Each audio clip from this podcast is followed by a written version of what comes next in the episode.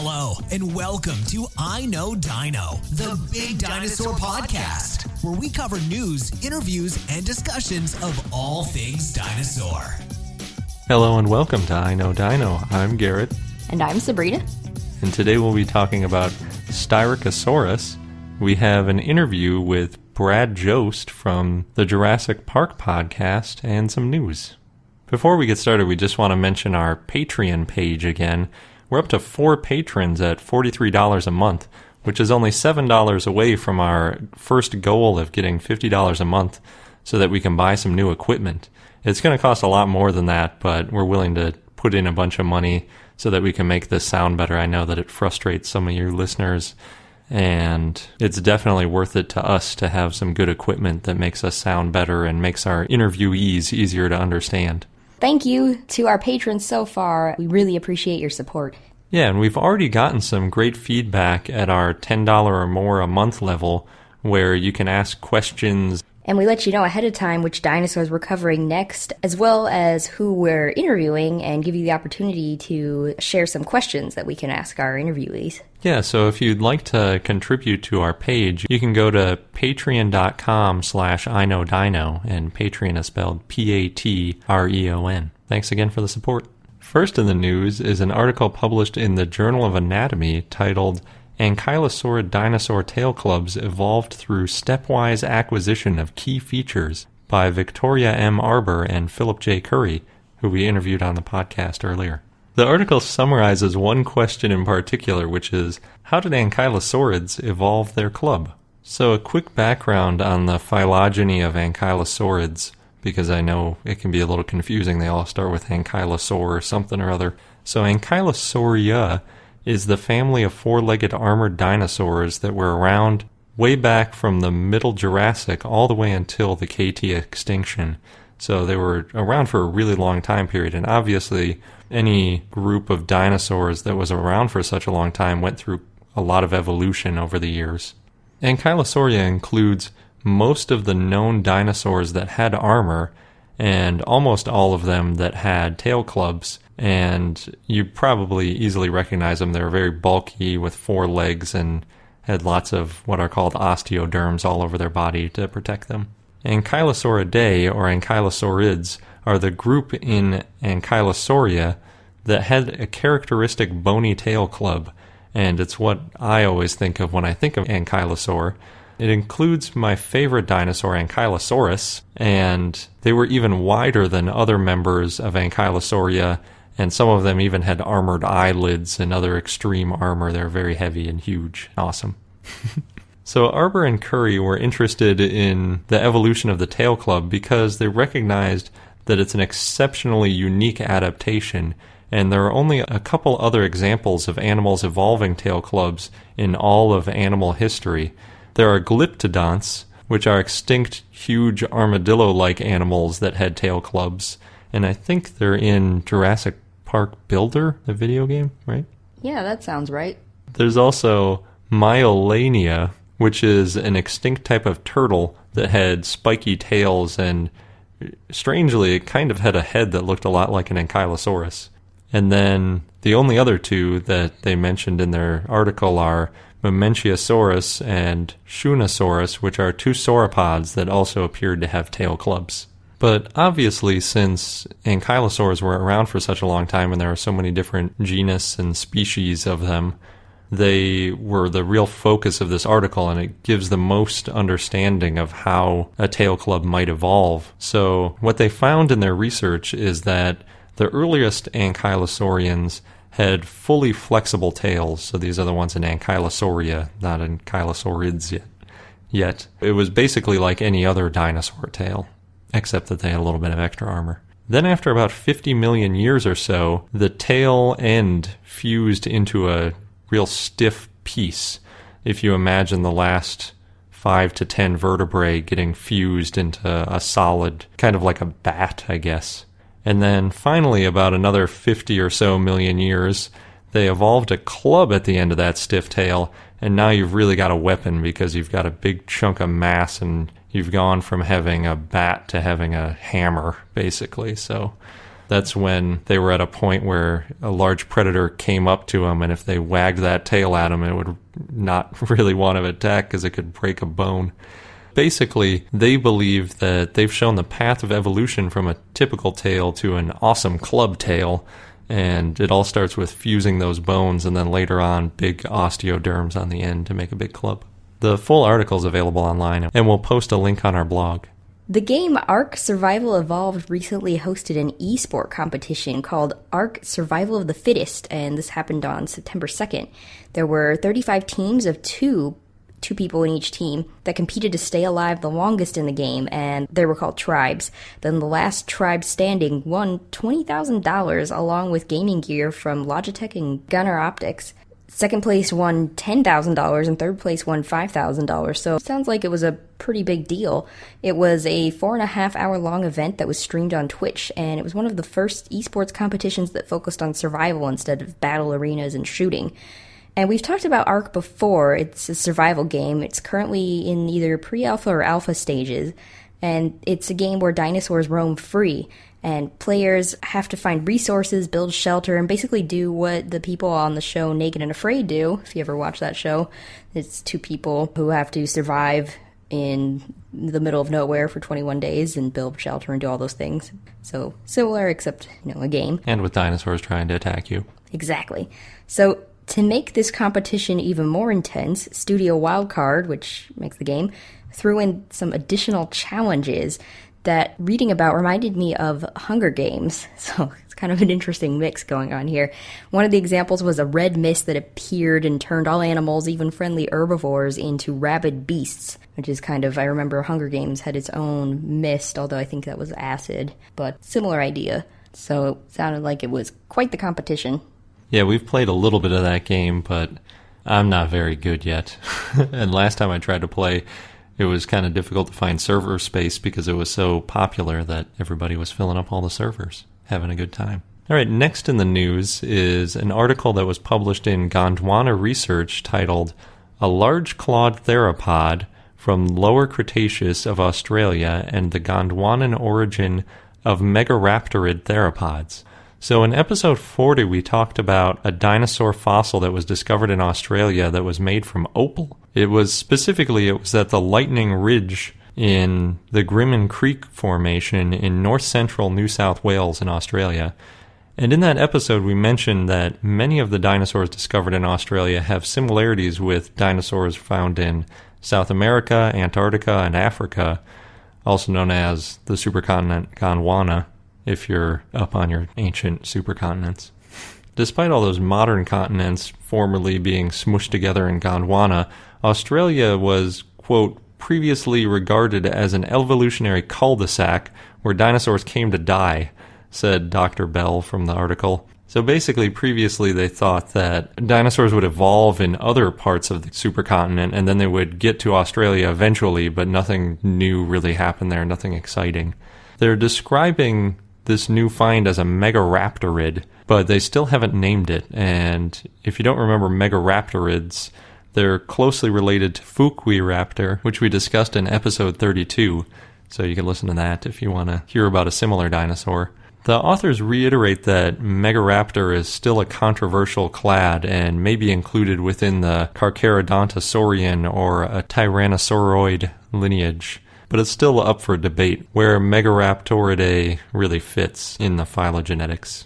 So the authors say that this is Australia's largest known predatory dinosaur, and the only other known from more than one bone is Australovenator, which is estimated to be about 2 meters or 6.6 feet tall at the hip and about 6 meters or 20 feet long. This new find is about 10 million years younger than Australovenator, and probably about 5 feet or 2 meters longer. According to the authors, they believe that this species shows that Australia was the origin of Megaraptoridae. They say, quote, rigorous paleogeographic analysis support an Asian origin of Megaraptora in the latest Jurassic about 150 to 135 million years ago, and early Cretaceous about 130 to 121 million years ago, divergence of Gondwanan lineage leading to Megaraptoridae, and an Australian route for the Megaraptorid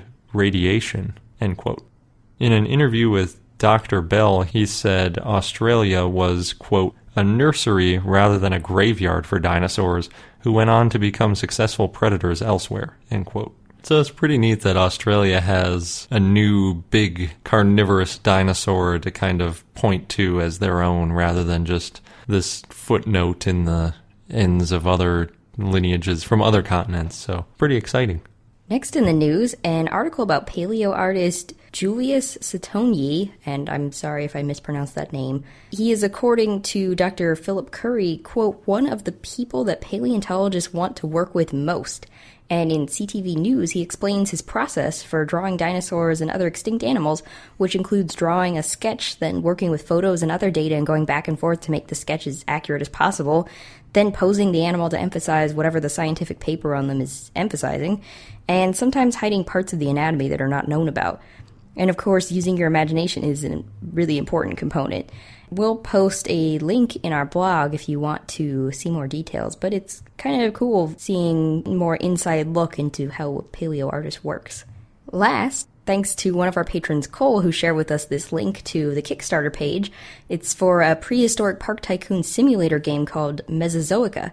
And Mesozoica is, according to the Kickstarter page, quote, a theme park simulator in the vein of Jurassic Park Operation Genesis, a game where you take prehistoric creatures and create several scenarios in a theme park of your own design, a land of opportunity where the player has free control over what he or she puts into her park, what she charges to enter the park, and how the prehistoric creatures look and create. Mesozoica is different because it is evolutionary. It is one of the only tycoon games to let you play the game through several different perspectives, as well as an optional but immense quest system. The project is also making strides in customization, which should allow the player to change everything from how their creatures look to how they react, end quote. And the graphics look great on the page.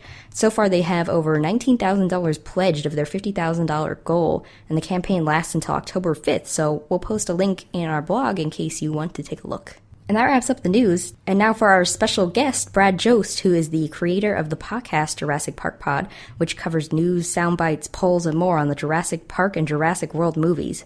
Welcome, Brad. Hey, how's it going? Pretty good. Thanks for coming on our show. Yeah, no problem. This is going to be fun. So, can you tell us a little bit about your podcast? All right. Well, I run the Jurassic Park podcast, and basically what I try to do is just inform everybody about upcoming news. And we do little discussion segments about the movies and try to, find parallels between the different movies. And, we just try to build the discussion basically just off the movies. And every now and then we'll intertwine discussion about different dinosaurs and things like that. But our main focus is the movies. And with Jurassic World just coming out, we've had a ton to talk about. So, is that what inspired you to create the Jurassic Park podcast? Just recently, yes, I guess you could say that. But I've been dying to do this for a while. I actually ran a different podcast about music a while back, and I had all kinds of issues with my computer and my software, and I basically gave that up. And, just recently I figured it all out again, and it was the right time to start up the Jurassic Park podcast, I think. So I went with it. Definitely. We've listened to a few episodes, and you've got, news clips and sound bites, and it's just beautifully produced. And thanks. So how do you decide what to cover each week? Well, basically, I just kind of scour the internet or, keep my eye open on Twitter for different followers if they're going to send me some emails or news, articles or anything like that. So I just kind of keep my eye out and look for any kind of dinosaur news that may pop up, or specifically like casting news for the movies, or, maybe the director had some sort of comment on an article somewhere. So I just kind of review all that kind of stuff and just pick and choose and then go ahead and read them on the podcast. Do you have a favorite movie? Out of those four? Yeah. Well, it's got to be the first one, the first Jurassic Park. I think it's like a near flawless movie, so that's got to be my go-to answer. Yeah, I think we're in agreement on that. Yeah, too. For sure. Yeah, I don't know how you could vote against that one. I mean, Jurassic World is really great. I love it a lot. I mean, you could find some flaws. I'm surely you could find some with Jurassic Park too, but it's the nostalgia and fact that it's been around for, over 22 years now, I guess. So it's definitely my favorite. Do you have a favorite dinosaur? I kind of just go with you know, the main one that everybody chooses. I just go with the T-Rex. And, you know, it's just basically based off the movies. I just love the way it's represented. And, you know, I could say raptor, but, you know, it's not like a true real-life raptor. So it's, you know, it would be a movie version of the raptor, I guess. But definitely the T-Rex for me. Yeah, we've talked a lot about the raptor, how it's not really a velociraptor in the movies. Yeah. Yeah, you know, they took some liberties, definitely, but and now it's just the perceived version of it, and I'm okay with it. But you know, maybe eventually they'll go ahead and, you know, throw some feathers on it or something. Yeah, what'd you think about in the third movie? They did add some feathers, but then it seemed like in Jurassic World they got rid of them all again. Yeah, I don't know what that choice was. You know, it was I believe it was the male version of the raptor in that movie. It had like the little quills or feathers coming out the back. And I thought that was a great choice. I think that design is probably one of the coolest designs out of all of the film raptors. I don't know why they chose to take them away. You know, with all the uproar about not having feathers on these raptors recently, you'd think they'd make that decision to add them. But I think they kind of dispelled that in the film by saying, you know, these are hybrids and they're genetically modified and that they don't look like this in real life. So I think they kind of took that aspect in the film to kind of get away from those rumors and everything. Yeah. So I like to ask everybody we talk to, how did you get into dinosaurs? Well, I mean, just growing up as a little boy, you just, it's like one of your go-to things, you know, you have the toys lying around. And then I think I always had books, all kinds of dinosaur books, and there was these like mail-away things where you'd get like a little pamphlet or something like that, and you'd unfold it and it'd have all kinds of dinosaurs inside. And specifically, I remember I had like a dinosaur placemat at the dinner table that I loved having. So I think just being a kid, you just kind of collect all these things, and all of a sudden you're a dinosaur fan. And then obviously the movies came out at the right time, and I was just obsessed at that point. Does your background have anything to do with, you mentioned that you had done a podcast before, but I guess, do you normally work with dinosaur things, or? No. No, I mean, this is the extent of my dinosaur history. I guess I kind of used to know a ton more about dinosaurs, and it kind of waned, you know, as I started to grow up. But I think now I'm more starting to get into it again and discover all new kinds and stuff that I've been missing over the past 20 years or so. So it's great to start finding out about everything again. Yeah. How did you get into podcasting the first time around? Man, I think, you know, it's basically like this. You know, I'm kind of obsessed with Jurassic Park. I love those movies. So when I did it the previous time, I'm just, you know, I'm still actually obsessed with music. And that's what I did before, is I had a music podcast where I tried to focus on upcoming bands. It didn't have to be specific to my area. It could have been anybody across the country. So I tried to focus on, you know, new and upcoming bands that I thought sounded great. And, you know, that's where I started. And eventually I had to give that up because everything started to not work anymore. So, but I think that's where my start for podcasting came from. You know, I actually listened to a ton, and I listened to them back, you know, I think it was around 2008 when I first started. And there was already a few that I was listening to at that point, so I kind of heard those, and I'm like, you know, I kind of want to do something like that. So that's where I got my start, at least. That's great. Yeah, I think podcasting is awesome. You know, you can literally find any kind of podcast about anything. Yeah. You know, if you're a fan of dinosaurs, you got yours, you got Jurassic Park, you got anything. And, you know, you could be a fan of music, comics, TV shows, movies, anything. And there's definitely a podcast out there for it. Yep, that's true. I wonder, I know that there's some bands that are dedicated to dinosaurs. There's a band I heard about called Dinosaur Jr. Yeah. Did you listen to that as part of your music podcast? No, probably not back then. I honestly don't even know if I know what they sound like. Maybe if I heard them again. But I know of the band. I know the name, definitely. Yeah, they pop up in our Google alert a lot. Yeah, that's true. Yeah, I have the same thing, and sometimes you find some strange stuff in your Google alerts when it comes to dinosaurs. Yeah. I heard that, was it Slash, I think, is a huge dinosaur fan? Oh, really? Yeah. So I've heard him, actually, on a few podcasts, and they start talking about dinosaurs, and they won't stop. It's pretty awesome, actually, to see a guy that's, you know, been in the music scene for so long, and you only know him for one specific reason. And then all of a sudden, you know, you find out he's a huge dinosaur fan. It's pretty awesome. That is. Yeah, we've come across all different kinds of people who are into dinosaurs, and it's been great getting to know them. Yeah, I think it's something that people don't like overtly go out and say, like, I love dinosaurs. But, you know, once you start talking to them, you can find a common interest there, definitely. Oh, yeah. So what can listeners expect to hear on Jurassic Park Podcast? Well, like we said before, we got some news. So anything related to Jurassic Park and dinosaurs, I'll try to cover that. And then, you know, not every episode, but some episodes, I'll try to feature some audio, whether it's like a behind-the-scenes clip of any of the movies or any kind of interview or something. I just try to play a portion of it. I don't want to play the whole thing. And I always link to everything so that everybody can go and view the news stories or watch the videos. And then I try to do, maybe not every episode as well, but I try to do a little discussion. And it could just relate to anything. And then I like to try to feature stuff from the listeners. Because I kind of like it to be like a community podcast. You know, if you listen to it, that's great. You can be on it as well.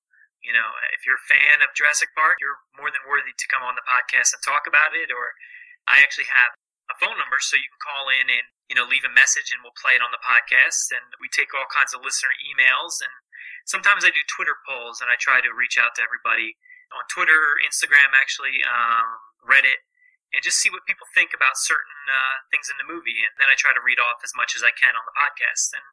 And then from there, I kind of just wrap it up and end the show. That's really great. Yeah, I've seen some of your Twitter polls. Yeah, I think those are really fun because you get a ton of involvement. You know, if I post, I did one about the Raptors, and basically what we were talking about before is like, which is your favorite design? You know, because there's so many variations there. So I kind of like to see what people think out there, and then, you know, I'll read their answers on the show and kind of get everybody involved. Are there any memorable answers to any of the questions you posed that stand out? Yeah, there's this one guy I'm kind of friends with online, and every time I post one of these polls, he always references to something about Jeff Goldblum and Ian Malcolm from the movies. And I think it's pretty funny how he intertwines Jeff Goldblum into every one of the answers, even if it doesn't have anything to do with him. You know, it just could be some answer about, you know, what's your favorite scene from the movies? And he'll say something like, you know, anything to do with Jeff Goldblum and his hands. I'm like, his hands? What does that even mean? So I kind of like those answers, the ridiculous ones sometimes. Yeah, that's good. How about in the news? Have you come across anything that was surprising or you found particularly interesting? Yeah, pertaining to the films, actually, I think I did it on our last episode, episode 15. We discussed the kind of the shared universe of the films. And how, you know, the characters from the first film and, you know, all the other films, actually, they all live in the same world. And there was a news article recently where Colin Trevorrow, the director of Jurassic World, he said something about there not being a universe. I think he said, we're not creating Jurassic World universe. And I think people kind of, you know, took the quote the wrong way and assumed that they're not combining all these worlds. You know, not combining the first movie and the third and the second and the fourth all together and making them separate. And I think that's kind of wrong. I don't think people took the quote the right way. So I kind of found that interesting, and I tried to, you know, get to the point and straighten it out for everybody listening and let them know they're obviously creating a shared universe because of all the references in Jurassic World. You know, there's so many references to the first film. I was just going to say, yeah. Yeah, it's like it's literally everywhere. So all the articles I've found recently that say, you know, Colin said it, they're not creating a shared universe. They're all wrong because these references are clearly in the movie, and I just wanted to point them out for everybody so they knew. So I thought that was a pretty interesting piece of news, and it shouldn't have been really a piece of news, but people took it and went with it.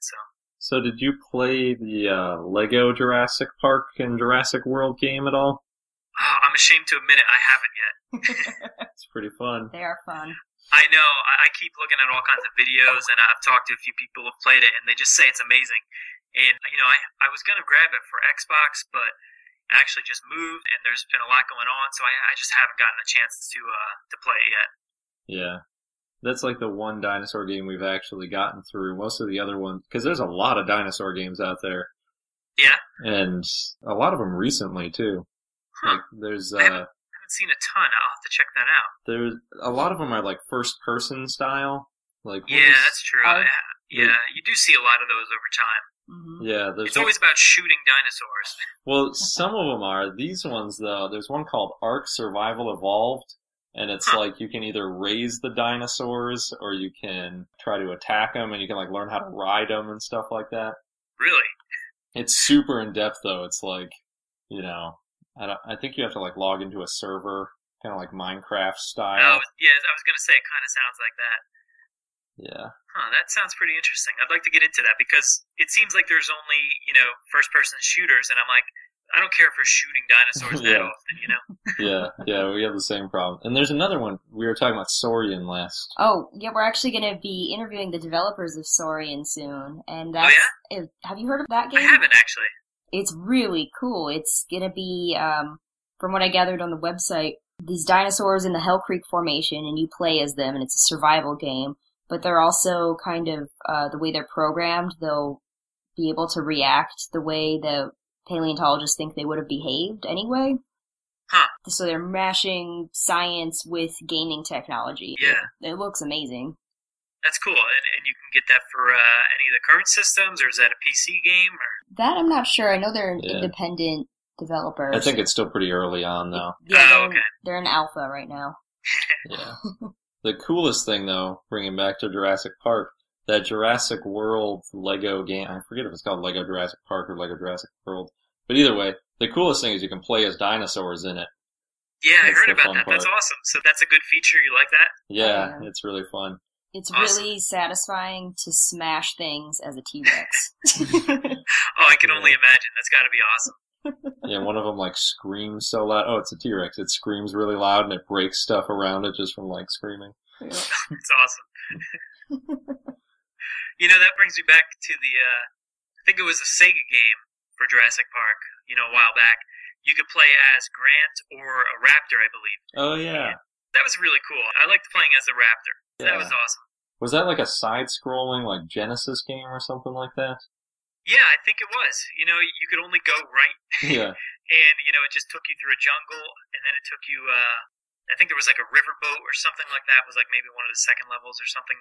But that was a pretty cool game. I like that one a lot. Yeah, I totally forgot about that one. It was really hard. That's what I remember. Yeah, it definitely was. Have you covered at all any bits about Jurassic World 2? Because I know they already announced the date when it's coming out. Yeah, we've had a lot of speculation episodes about that. It's kind of hard to do too much, and we don't want to overload the listeners with just all speculation. Mm-hmm. But, you know, we only have news that Chris Pratt and Bryce Dallas Howard are coming back. That's about it, really. We know Colin Trevorrow is writing it. He's not directing anymore. He's going on to bigger things with Star Wars. So he's going to be kind of busy. But, you know, that's all we have so far, so... Everything we talk about really is just speculation, and we try to talk about where the film left off and where they could possibly go. Mm-hmm. And we have a lot of good theories, I think. But yeah, that's about it, really. What's one of your theories, if you don't mind sharing?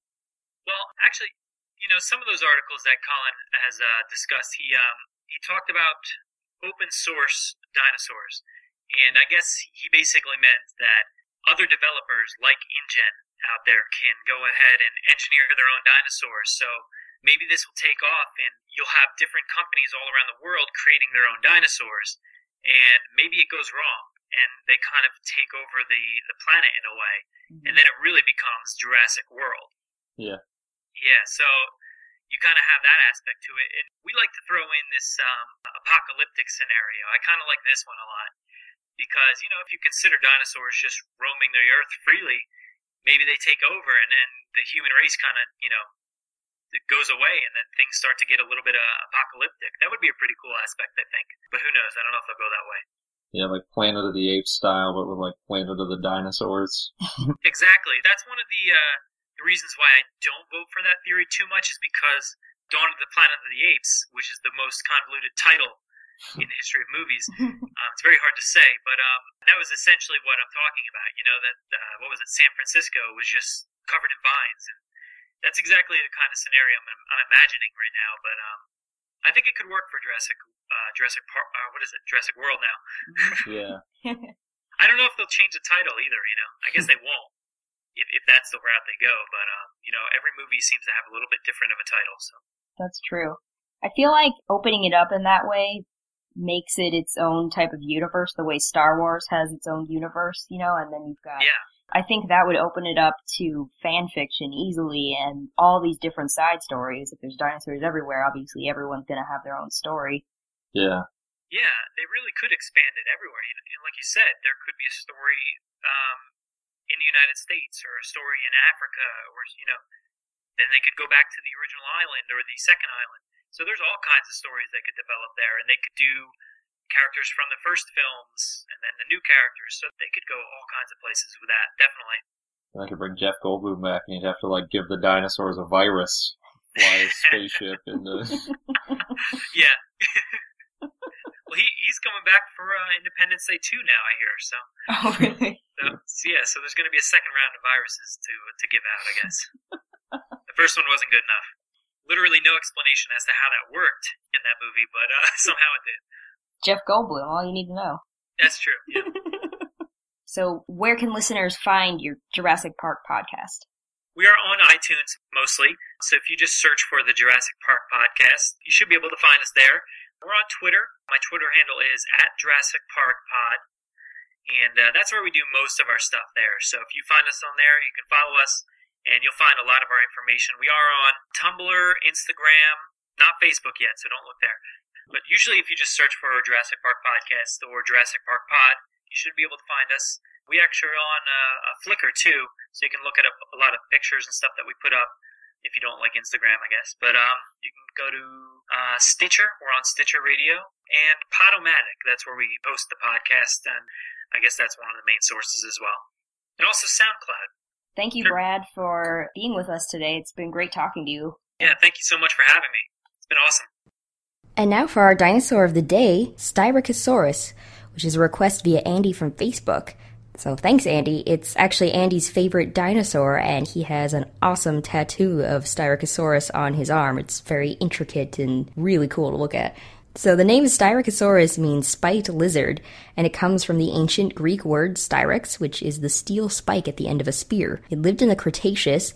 And Lawrence Lamb named Styracosaurus in 1913. The first fossils were found in Alberta, Canada by C.M. Sternberg, and the Royal Ontario Museum crew revisited the quarry in 1935 and found most of the skeleton as well as the previously missing lower jaws.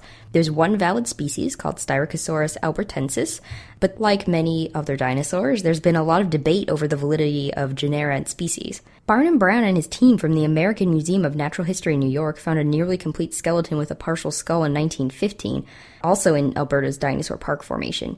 At first they thought it was a new species and they named it Styracosaurus parksi after William Parks because of differences in the cheekbone from albertensis and smaller tail vertebrae and a different frill shape, but most of the skull was reconstructed with plaster and now it's considered another specimen of Styracosaurus albertensis.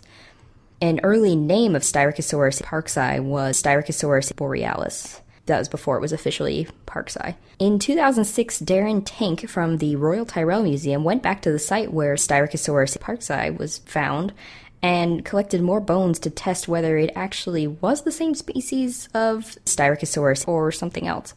There was also Styracosaurus ovatus, which was described by Charles Gilmore in 1930 based on bones found in the Two Medicine Formation in Montana.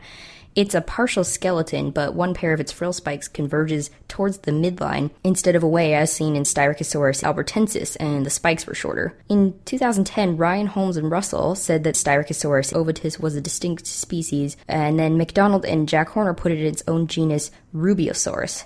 So, now it's Rubiosaurus and not Styracosaurus. Peter Dodson said in 1996 that Centrosaurus, Styracosaurus, and Monoclonius were their own genera, and Styracosaurus is more like Centrosaurus than either were like Monoclonius. He also said that Monoclonius nasicornis may have been a female Styracosaurus instead, but most other researchers do not accept this. Other species that used to be Styracosaurus but are now in other genera include Styracosaurus spinoceras, named by Edward Drinker Cope in 1890, and it's now a species of Monoclonius.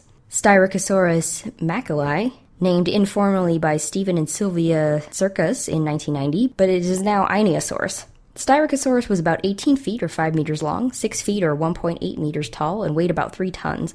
It lived around Tyrannosaurus rex, Ankylosaurus, Corythosaurus, and Dryptosaurus. It had a distinct, fierce-looking appearance. It may be almost as famous as Triceratops. Which is what makes it such a good tattoo, I think. All the cool horns it has going on. Oh, definitely. A lot of intricate details. Styracosaurus was an herbivore with 4 to 6 horns on its neck frill, a smaller horn in each cheek, and a horn on its nose that was up to 2 feet or 60 centimeters long and 6 inches or 15 centimeters wide. There's a lot of debate over what these horns were used for. Its body was similar to a rhinoceros with powerful shoulders and a short tail. It had short legs, a bulky body, and it may have charged like a rhino for defense. It may have run up to 20 miles per hour or 32 kilometers per hour, and this is based on its leg length and body mass as well as trackways. Gregory Paul and Per Christensen from the Zoological Museum of the University of Copenhagen said Styracosaurus and other large ceratopsians may have run faster than an elephant based on some ceratopsian trackways that show it did not walk with a sprawl. If you see older images or older artworks of dinosaurs, you may notice that a lot of ceratopsians are depicted as walking with a sprawl, more lizard-like. But now scientists think differently. Styracosaurus's rear legs were longer than its front legs. There's debate over how it stood. Computer models nowadays show somewhere in between the sprawling posture and having its legs directly under it.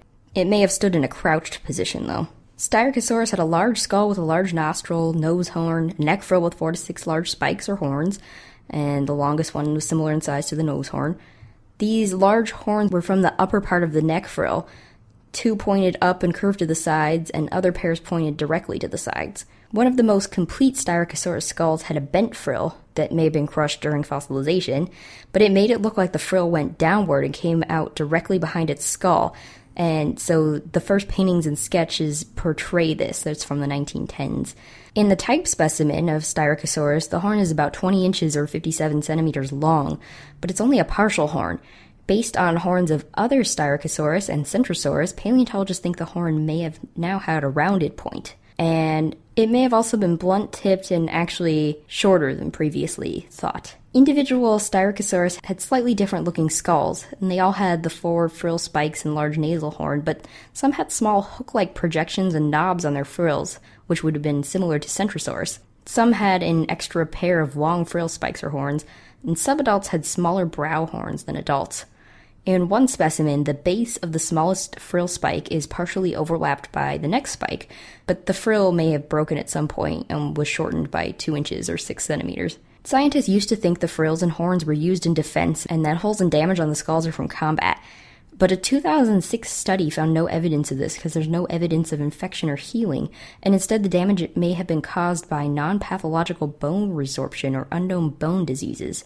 But there's a more recent study that found that skull lesions in Triceratops and Centrosaurus, which, again, Centrosaurus is very similar to Styracosaurus, were consistent with using horns to fight and the frill used as protection. And they said that the damages found in the 2006 study were too localized to be caused by bone disease. Although it was a ceratopsian, Styracosaurus probably fought differently from Triceratops. A team in 2009 compared skulls of Centrosaurus and Triceratops, and scars on Triceratops skulls were consistent with horns locking, but it was rare in Centrosaurus, probably because Centrosaurus and Styracosaurus did not have large horns above its eyes for protection. Dr. Andrew Fark, who was part of the study, said that maybe they flank-butted instead, or they didn't use their horns for fighting. Horns were probably not used for defense since the horn and frill shapes were often changing in ceratopsian genera, and some became smaller in certain genera, which wouldn't protect it against tyrannosaurs, and if it was used for protection, scientists think it would have stabilized, the way we see what happened with ankylosaurs and their club tails. Richard Swan Lowell suggested that ceratopsians used their frills as anchor points for their jaw muscles, and that the spikes in Styracosaurus would also have made it look more formidable. John McLaughlin also said, independently, that the frills were anchors for large jaw muscles, the frill buried in flesh, but most paleontologists think that they were used for display. In 1996, Dodson said that the frills were muscle attachments, but did not think that they filled in the fenestrae, and C.A. Forrester found no evidence of large muscle attachments on frill bones. The frills may have regulated body temperature, the way a large ears on an elephant regulates body temperature, but the primary function is thought to have been display, to attract mates. Davida Shavili proposed this in 1961. Each species of horned dinosaurs has different adornments, and they may have been used for social behavior or for mating, similar to what modern species do. They may have flushed blood into their frills for color displays. Ceratopsians had underdeveloped horns as hatchlings, and the horns signaled maturity, so these horns may have helped them identify their own species and made it easy for them to court each other. Styracosaurus probably ate low-growing vegetation, though they may have been able to knock down taller plants. They may have also eaten palms and cycads or ferns, or they may have knocked down angiosperm trees and sheared off leaves. Their jaws had a deep, narrow beak that was easy to grasp and pluck, but not easy to bite. They had cheek teeth arranged as dental batteries, and they could probably slice up their plants with their beak. Their teeth sliced, but did not grind, unlike hadrosaurs, and they continually replaced their teeth. Bone beds show that Styracosaurus may have lived in herds. There was a bone bed found in the Dinosaur Park Formation in Alberta, and it's associated with multiple river deposits. But this may have happened due to animals hanging around a waterhole during a drought, and this may have been a seasonal, semi-arid environment. If Styracosaurus clustered together, they could have protected themselves from tyrannosaur attacks. They're not good one-on-one, since the horns one-on-one would not have been enough. Styracosaurus is seen in the media a fair amount. It's in the Western movie The Valley of Guanji in 1969, and Guanji is based on a T-Rex and Allosaurus, and there's a horseman that takes down an angry Styracosaurus, and the movie was done in stop motion. There's also an action sequence with Styracosaurus in the 1933 King Kong movie, but it was cut, and instead Styracosaurus made it into the sequel, Son of Kong, which also came out in 1933. Styracosaurus appears in a few Land Before Time movies, including Land Before Time 7, The Stone of Cold Fire, and they're called far walkers. They walked in a herd. There was also one scene with an Oranosaurus in the beginning of the Land Before Time 10, the Great Longneck Migration, and the Land Before Time 11, Invasion of the Tiny Sauruses, as well as some episodes of the TV series. And you can see they made a giant franchise out of the Land Before Time. Styracosaurus is also a featured dinosaur in the game Zoo Tycoon Dinosaurs Digs, the expansion, and Dino Danger Pack, an expansion for Zoo Tycoon 2. Thanks to Cole, our patron from Patreon, for letting us know that fun fact, and he also told us about, in 2000, Styracosaurus was portrayed in Disney's Dinosaur, and the only talking Styracosaurus was the elderly Ema, who befriended the Iguanodon Aladar, and she had a pet ankylosaur named Uri. And apparently in the original story for Dinosaur, the plan was to have the protagonist be a Styracosaurus, and Aladar possibly would have taken the role of Ema. Styracosaurus also appears in Dinosaur, a ride at Disney's Animal Kingdom in Walt Disney World. And it's the first dinosaur that you see, and the ride is called Countdown to Extinction, and I guess originally a model of Styracosaurus was shown on the exterior, but it's been replaced with the Iguanodon Aladar, which makes sense. And back to the game, Styracosaurus has been also in the 1999 fighting genre game Warpath Jurassic Park, as well as the 2003 popular theme park management video game Jurassic Park Operation Genesis. Thank you again, Cole, for sharing these facts with us. Lastly, there is also a website which we'll post on our blog, so you can try this out too. It gives you instructions to make a cutout puppet of Styracosaurus, which looks like it could be a lot of fun. So Styracosaurus is part of the suborder Marginocephalia, and it's also a ceratopsian. Ceratopsidae are quadrupedal herbivores that lived in the Cretaceous, mostly North America, though some were in Asia. They have beaks, teeth in the back of their jaw, and horns and frills. The horns and frills were probably used for display, and they may have lived in herds. Their predators were tyrannosaurids. Other ceratopsians include Leptoceratops, Pachyrhinosaurus, Montanoceratops, Chasmosaurus, Centrosaurus, Triceratops, and Protoceratops. Ceratopsians may have originated in Asia during the Jurassic. This is based on Yinglong, the first known Jurassic ceratopsian, and true horned ceratopsians were in the late Cretaceous in North America. There's two subfamilies, Chasmosaurinae and Centrosaurinae, that we go into much more detail about in episode 28, but the difference can be summarized as Chasmosaurinae have long frills and large brow horns, and Centrosaurinae have nasal horns, shorter frills, and spines on the back of the frill. And again, there's more on this in episode 28. Styracosaurus was part of the subfamily Centrosaurinae. Other Centrosaurinae include Pachyrhinosaurus, Avoceratops, and Albertoceratops. Styracosaurus may have replaced Centrosaurus, which may be why they are so similar. This is based on bone bed deposits that show that they lived in the same area but at different times. So the idea is that Styracosaurus albertensis may have descended from Centrosaurus and then evolved into Rubiosaurus ovatus, which again used to be considered a species of Styracosaurus, but is now in its own genera. And this is because the way the horns were arranged changed slightly over time. But the lineage may not be that simple. And our fun fact of the day is that Ankylosaurus has a very low encephalization quotient of about 0.5, which is about like a mouse, meaning it has a similar intelligence to a mouse, which is a lot lower than almost all the other dinosaurs, except for sauropods that are about 0.2, which is similar to an armadillo. And I'm not a fan of this fun fact because my favorite dinosaur is a sauropod. I feel like Garrett is just picking on the sauropods. But my favorite's Ankylosaurus, and it's not that smart either. But it's not the dumbest either. Yeah, that's true. So thanks. You're welcome. So again, we're really close to our goal of getting enough money to buy some new equipment for this podcast, especially to make our interviews sound better, as well as our own voices would sound better if we could get some nicer microphones and a nice mixer and stuff like that. We'd really appreciate any support you could give us by going to patreon.com/iknowdino, and that's patreon.com. And there's a nice little video there that'll explain everything, and you can see a little bit of our recording space and some of our dinosaur memorabilia and books in the background of a couple of the shots. So thanks again for all the support. And that wraps up this episode of I Know Dino. Thanks for listening, and until next time. Thank you for listening to I Know Dino. If you have any questions or comments about dinosaurs, we'd like to hear from you at plesiosaur@iknowdino.com. And for more information on dinosaurs, go to iknowdino.com or follow us on Google, Facebook, Tumblr, or Twitter at I Know Dino.